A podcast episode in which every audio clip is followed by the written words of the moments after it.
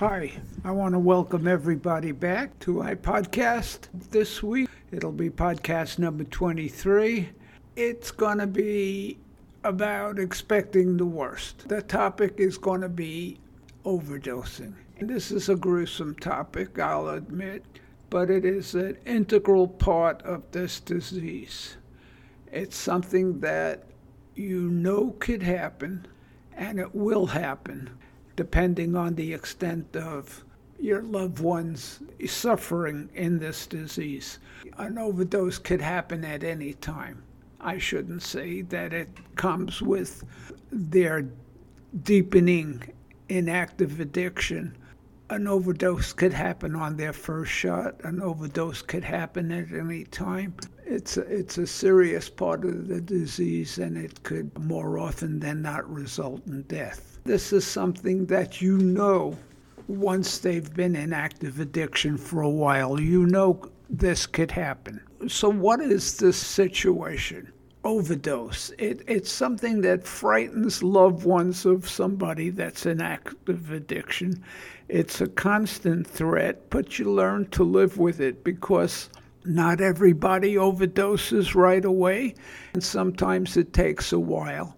It's kind of like driving with somebody, the first time you drive with them, you know when you're going to step on the brake and they don't step on the brake at that time.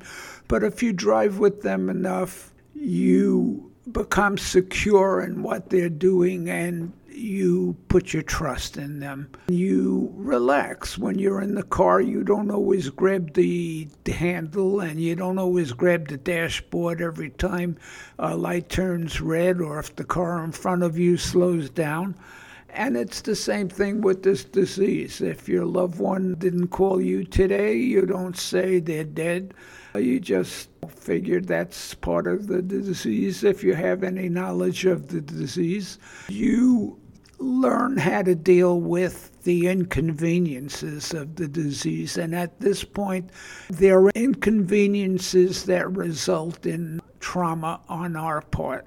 The family members, the loved ones of those that are in active addiction. They don't always consider us, even though they do love us.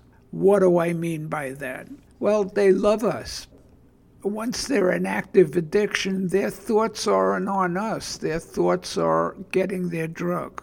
How do I get my drug? When am I going to get my drug? I feel sick. Oh, I'm cramping up. I hope this cop isn't going to pull me over. I'm going to buy drugs. I got money in my pocket. I hope this guy coming up behind me isn't going to steal my money. They have all these things on their mind, and to them, that's their way of life so they don't see anything wrong with how they're thinking. We do, and we're nervous and we're hoping they're not getting killed, but we get up and we do our shopping and we do the house cleaning and we go to work and we, through our natural routines, in the back of our minds, we know that at any time there could be a call and we know that our loved one could overdose. We got to learn to deal with that. We don't stay in a constant state of panic. The phone calls, it's not usually the police calling to tell you that your loved one has collapsed and they're in the emergency room and can you come down. They're not calling to tell you that your loved one is dead. It's probably a, a friend or it's probably a relative calling to see how things are going, if everything's all right, if you're all right, if you're holding up because they know you are dealing with a significant situation that's altering your way of life and they're trying to give you comfort. So they're calling. You begin to learn how to live with the thought that an overdose could happen and it becomes a way of life for you. So you don't walk around going to work and you can't work because you're waiting to get a call that somebody overdosed or your loved one overdosed. It's kind of like arthritis well, I shouldn't say that. That's not a good correlation. It's like knowing that the heat's going to go off at 7 o'clock in the winter time, so you have a sweater and a blanket on the couch while you're watching TV and relaxing.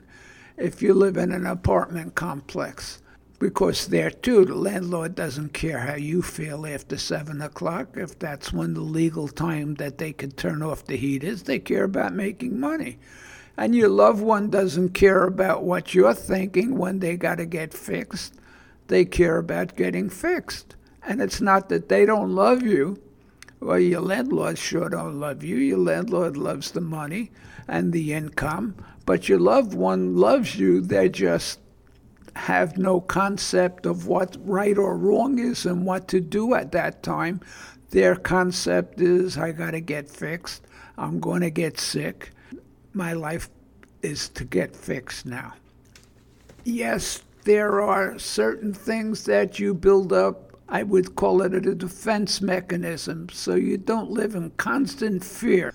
That expectation is somewheres in your brain, and there is an expectation that one of those phone calls could be somebody calling to alert you to the fact that your loved one has overdosed. Things are out of a range when you worry more. So, like if the phone rings at six o'clock in the evening, it could be another loved one, or maybe a daughter, or a child, or a son calling to tell you that they're on their way home from work and they ask how you're doing and is everything okay and you're asking them the same questions. How are they doing? Is work okay? Is this good? And do you want to hook up tomorrow? We can go shopping. We'll get together and uh, everything will be great. But let's say you get a call at 10 o'clock at night and you usually get ready for bed about 9.30 and the phone rings at 10, 10.30, 11 o'clock well, where's your mind going to jump? Let me ask you that question. If you get a call out of usual time and you have somebody that you love in active addiction, what's the first thing that comes to mind? The first thing that's going to come to mind is what happened? Is he okay? Are they alive? I, I always jump to him, and I shouldn't because I had four daughters. Talk about stress. Yes, your mind's going to go to what's wrong. Why am I getting a call at 11 o'clock? You're not going to ask yourself that, chances are, but your mind is going to go to that part of the brain that's going to deal with that. You got to learn how to deal with that. Eventually, you build up a defense mechanism in your brain when it comes to dealing with that. But it's always there, that thought. When something unusual happens, you're going to wonder what's going on you got to learn how to deal with that.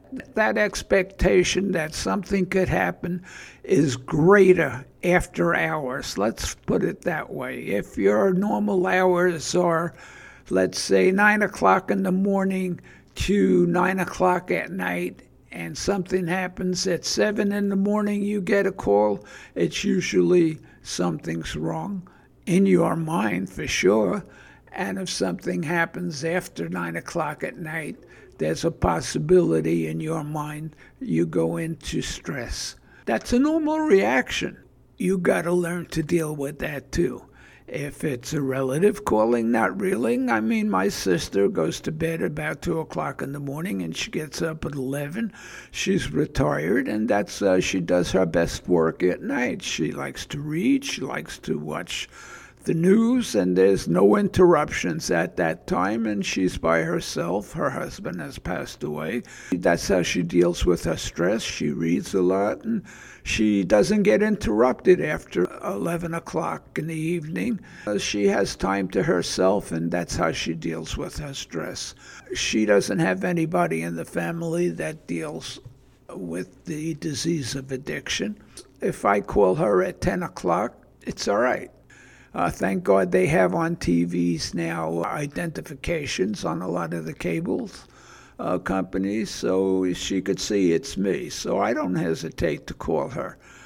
but uh, she also doesn't have anybody in her immediate family that suffers from this disease. I did. When I got a call at 10 o'clock or 11 o'clock at night, my mind jumped. What happened? Is she alive? I hope everything's okay. And I would jump on the phone. My wife would go to bed earlier than myself. I would try to get to the phone so if something did happen, I could wake her up and we can go to the hospital, see if she's still okay. And if not, I could break it to her gently because they don't have time to. They get on the phone and say, Your daughter is, uh, if you want to see her, get over here quick. And then they got other things to do, and their job is not to deal with us, their job is to notify us. So as the disease progresses, it gets worse. You're more apt to get a phone call. You learn how to deal with situations, negative situations. It becomes easier to deal with these panic situations. Occasionally, you get a phone call and it is a negative call. So, what do you do? It's a sickening feeling. You don't always answer in a rational mode. What does that mean? The rational mode, you get a call at 11:30 at night, you got an unfamiliar voice on the phone. So you say, Hi, who am I speaking with? And they say, This is Officer so and so. There's been a situation. Your loved one, we found them unconscious on the street and we took them to the hospital. Uh, if at all possible, could you come down? They're in serious condition. We'd like you to answer some questions. We'd like you to come to the hospital to see them. They're not in good shape. They're not dead. They're still alive, so come down as soon as you can. The doctors are working on them. They're doing everything they can, and hopefully they'll be all right. We don't know right now. And that sick feeling rises from your toes and comes up to your head, and you got to deal with it. And you got to try to get there if you want to see your loved one, because you don't know. You don't know if they're going to make it. And that's a sickening feeling, and that's a hard way to drive. And you're thinking maybe they didn't want to tell me that they're no longer with us. Maybe they didn't want to tell us that they overdosed and they're dead because I have to drive, let's say, 20 minutes to a hospital, you know, see what the situation is. You got to try to keep your cool, and especially if there's someone else involved in the situation, such as a husband or a wife, somebody has to maintain their cool and somebody else has to drive. But let me tell you something you're not going to be yourself when you're driving, and hopefully you're going to get there safely. And that's one of the idiosyncrasies of this disease and finding out that there's been a negative situation, such as an overdose. And what do I mean by that? You're going to get into a moving vehicle, which is potentially a weapon what do I mean by that? I mean, a car can kill people. And if you're not rational behind that wheel, you're driving a weapon and you're no less destructive than somebody who's pointing a gun at somebody who's not rational. So you got to try to stay calm and you got to try to control whoever's going with you and if nobody is at the house, sometimes it's good to call somebody. If you have a close relative, if you have a close friend, you can call them up and say, Look, I just got a terrible call. My uh, loved one overdosed, and I have to go to the hospital, and I'm really shook up do you think you could come or drive me? Or don't call somebody in Connecticut if you live in New York. I mean, try to get a neighbor, try to get somebody that you're friendly with, try to get a family member. No, try to get there as safely as you can because you're no good to your loved one if you're coming in on a stretcher. You got to use common sense and you got to use judgment. Worst case scenario, don't drive, call a cab have the cab take you to the hospital because, like I say, you're dealing with a deadly weapon, and a car is a deadly weapon. Cars kill a lot of people. So catch your breath, sit down for a few minutes, and whatever's going to be is going to be. If they have already passed, there's no rush. And I, I don't mean to say that in a cruel way. You getting hurt and possibly killed is not going to help a situation. You got to use your judgment. If you think you can drive, great. Get in the car as soon as you can, get dressed, get in the car, and go. When you get there, try to maintain your senses. Don't scream, don't yell. Just go in there, and if they're conscious, try to talk to them and say, Look, this is a warning, and we got to get you help, and you got to get you help. You got people who love you and people who care, and we got to talk about getting you in for treatment because you came very close to not coming home again.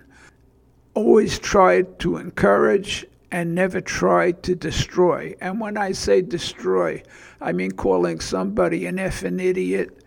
Look what you did. You almost killed yourself. What's wrong with you? You have no brains and this and that. That's negative conversation, and that's going to do more to hurt than to help. So, yes, I know you want to stand there and maybe punch them out for being so stupid to use these drugs. It's a disease. And remember that they can't help themselves at this point when they're in active addiction. They're in survival mode and they're doing what's going to stop them from getting very sick. They do what they have to do to survive, just like we do what we have to do to survive. It's not, it's not, and I repeat it again, it's not that they're doing something to hurt themselves intentionally, and it's not that they're doing anything at all to hurt you. They love you. It's been my experience that even when I spoke with people that families had cut ties with, they cry and they wish they could make amends and get back with their family. And I always encourage them and say, look, time heals all wounds. And people don't come up with these sayings just to have something written. It doesn't say time heals all wounds and Joe Shit the Rag Man said that and he wants you to call him up and tell him how smart he is. These things come with time and experience. It's like the big book. Guy named Joe didn't get up in the middle of the night and couldn't sleep and wrote a book. The big book came from experience. You got to encourage your loved ones to get help, and you got to try to build a little bit of their self esteem up. Encourage them and let them know that they can do it. It's it's something that's doable. People do it. They can do it. They're strong they're good, they got a good heart, they they're loved, they have people who care about them and love them and we're going to try to get you into treatment. I don't care how many times you've been in treatment. Maybe this will be the time that gets you back on your feet and you can come back into the fold. These are things you got to keep in mind. Possibilities are that at that time they're scared, they're frightened, they got maybe a tube down, a breathing tube. They're getting aspirated so that they don't inhale their vomitus if they're throwing up. Because believe it or not, uh, a lot of addicts use and throw up if it's opiates. Opiates have a tendency to get people nauseous and they throw up, and they use and throw up. Believe it or not, they enjoy that too. There's nothing about getting high that they don't enjoy.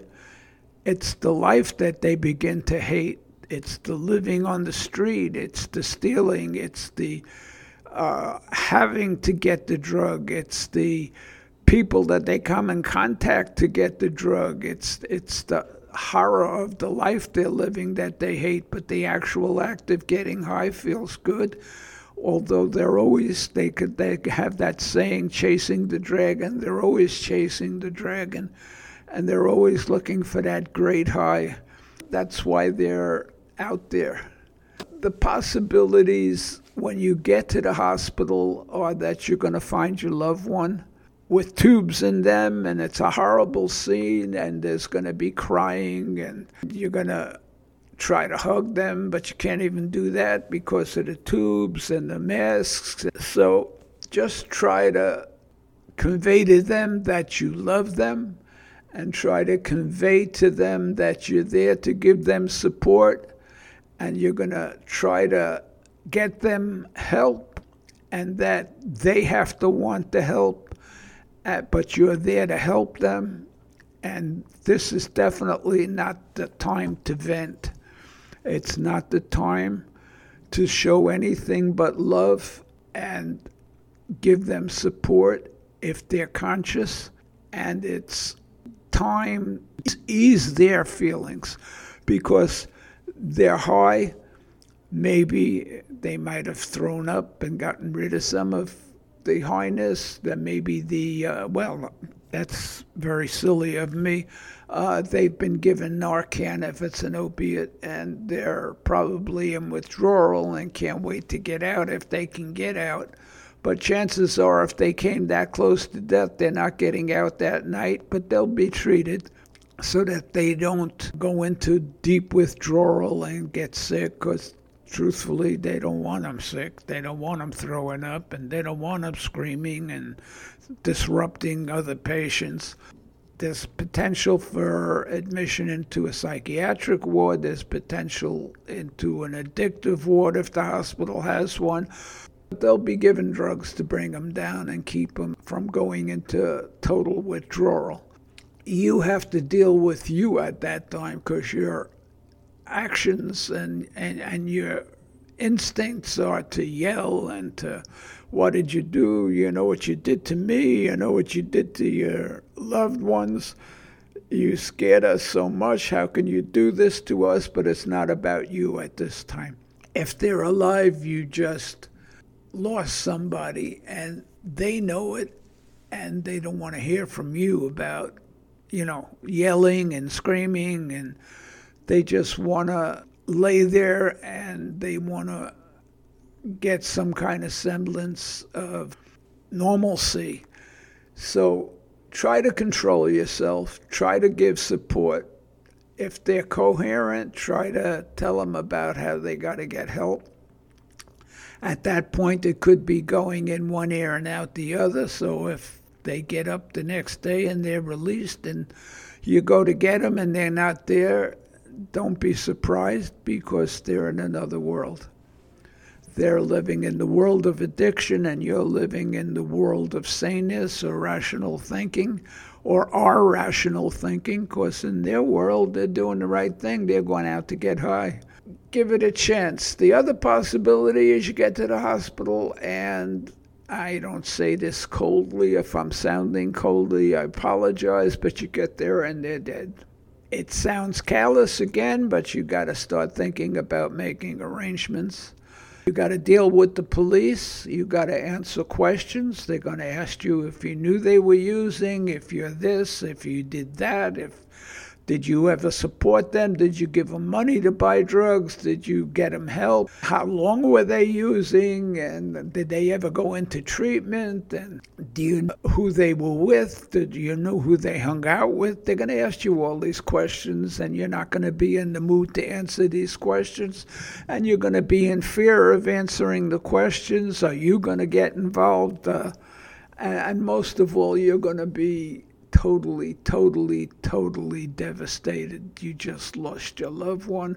If it's a child, it's it's a horrible thing to deal with. I mean, the natural course of nature is that children bury their parents, which is okay. I mean, you get to a point and you pass, and that's natural causes, and uh, nobody lives forever.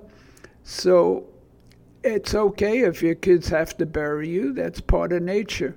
But when you have to bury a kid, it's it's a horrible, horrible feeling. There are circumstances that control you in different ways. And what do I mean by that? When my daughter passed, I knew that it could happen. I was devastated, but I didn't feel the full effect of her passing for a long time. I was able to talk, I would come close to tears, but I, I believe it, it, my grief matured. And what do I mean by that? I mean, now when I talk about it, it bothers me more than when it first happened. I might have been in a state of shock. We found her in her room lying in her bed. She had somebody from where she hung out Uber her some um, meds. I don't know if it was pure fentanyl or if it was her heroin dose that was cut with fentanyl, but something got her. I heard her talking about how when you relapse, you go back to where you left off before you went into treatment. And she hadn't been in treatment, she had been in jail, and this was a girl who graduated college magna cum laude, and she was an excellent well, I'm not going to say excellent, but she was a very talented chef. She worked at fine restaurants. She could have been something. She never gave herself the chance. It was almost like she didn't think she deserved to be talented. We found her slumped over in her bed. She must have died sometime during the night rigor had already started, and uh, I tried giving CPR, but it was very hard to do. But when the paramedics got there, they said that she had already passed previous.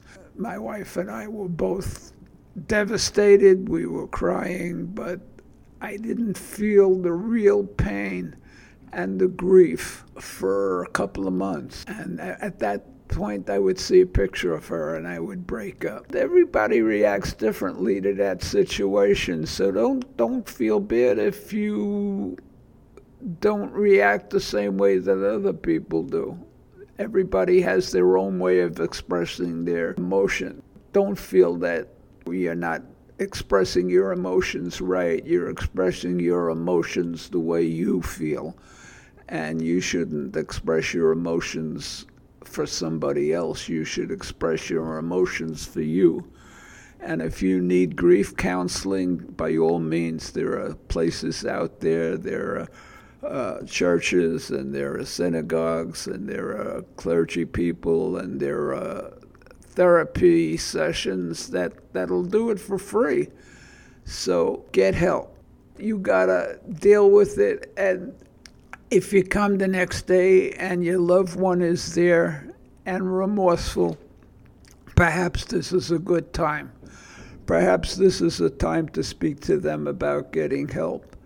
And perhaps they've just been scared enough to want to get help because that's the important thing. If they want to get help, there's help for them whether you, you have insurance for them or whether they have their own insurance or whether they go to a county or a city facility, there's help for them. And usually the help is okay if they want to be helped.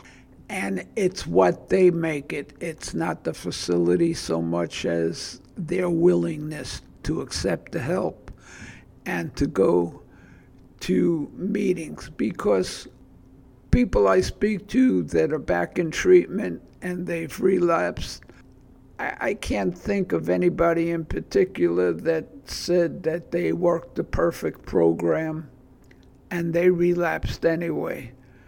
99.9% of people who relapse stop working a perfect program or stop working their program altogether. There's no reason to stop.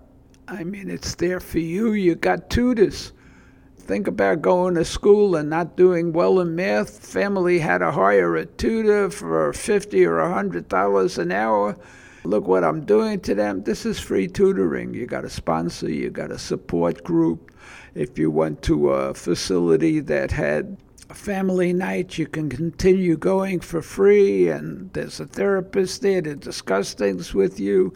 Give it a shot for the people who have a loved one that just passed, there's help for you. For people who survived the overdose, there's help for you. There's help out there. This is a big epidemic. Everybody talks about the epidemic. In the meantime, I'm trying to find a place. I just recently moved to Pennsylvania. I'm trying to find a way to give volunteer work to help people, and uh, I'm having a hard time finding a way to volunteer. But I'll get it. I don't give up easy. I want to thank you all for attending this podcast, and I want to hope that you never have to use the information that I've given you. I want to give you some information. The name of my podcast is Addiction in the Family. Now, what? If your loved one wants to go in and get help and you're not sure if a treatment center is up to snuff, if you've been there to visit it and it doesn't look right, there's ways to check out their treatment records. Uh, you call SAMHSA S A M H S A. You can call them. Their phone number is 1 800 662 4357. If you don't like their credentials, you can uh, ask SAMHSA for another place. If you know somebody that's hearing impaired, you can give them the hearing impaired number for SAMHSA, 1 800 487 4889. Uh, they could text SAMHSA at SAMHSA, that's samhsa.gov.